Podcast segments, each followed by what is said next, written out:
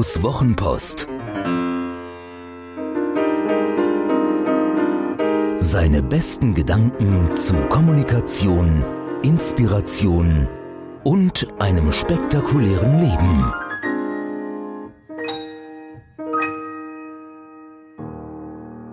Menschen bewegen, bewegt.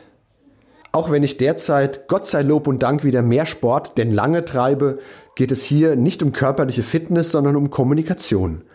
Es geht darum, dass unsere Kommunikation nur dann erfolgreich sein kann, wenn sie Menschen bewegt. Und dabei müssen wir in Kauf nehmen, dass wir einige wenige auch negativ bewegen. Der Vorstand knallt wutschnaubend den Ausdruck eines kritischen Facebook-Kommentars auf den Tisch.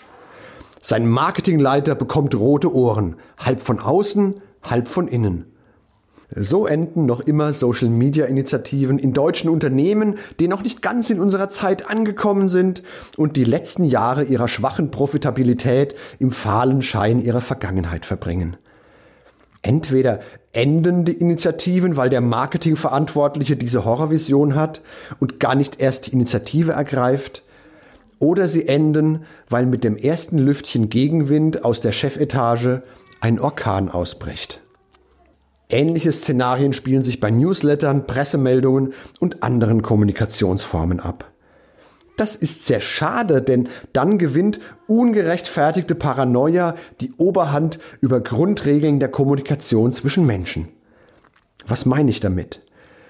Wenn wir davon ausgehen, dass Kommunikation nicht sich selbst genügen, sondern einen Zweck erfüllen soll, kaufen, anmelden, umblättern, weitergehen, mögen, dann muss diese Kommunikation Menschen emotional erreichen.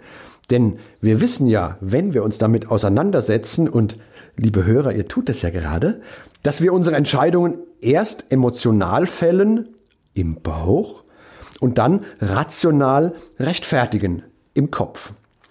Das ist auch so, wenn wir das nicht wahrhaben wollen. So wie es keinen Unterschied macht, ob das Schwein, das vom Hochhaus fällt, die Gravitation einsehen mag oder nicht. Das Schwein fällt vom Hochhaus. Wenn wir also emotional werden müssen, um erfolgreich zu sein, kann es passieren, dass einzelne Empfänger unserer Botschaften negativ berührt werden. In den allermeisten Fällen aus Gründen, die weit außerhalb unserer Macht liegen. Das ist sozusagen systemimmanent, unvermeidlich, wollen wir unser Ziel erreichen.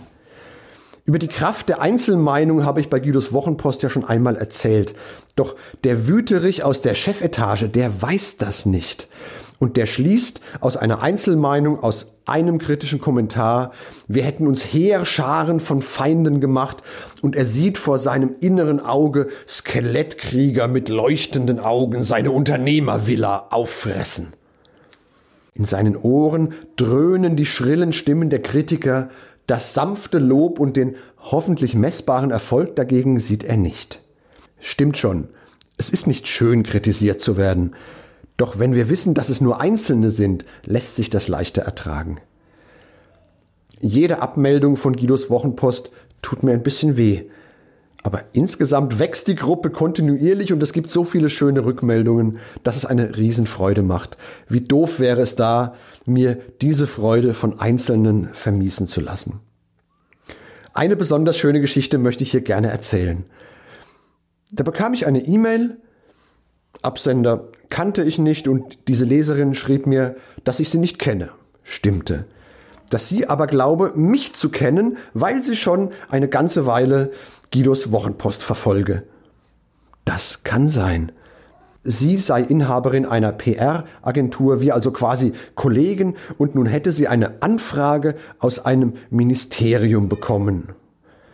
Sie glaube aber, dass diese Anfrage viel besser zu mir passe als zu ihr.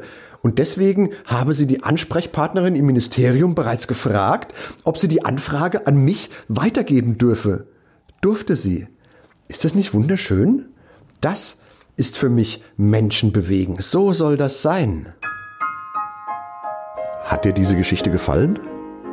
Magst du Guidos Wochenpost als Podcast? Das würde mich wahnsinnig freuen und auch stolz machen.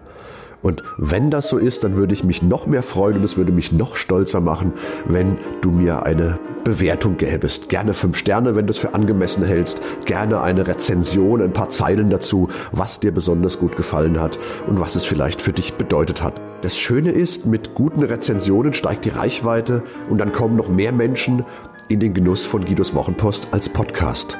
Das wäre doch toll, oder?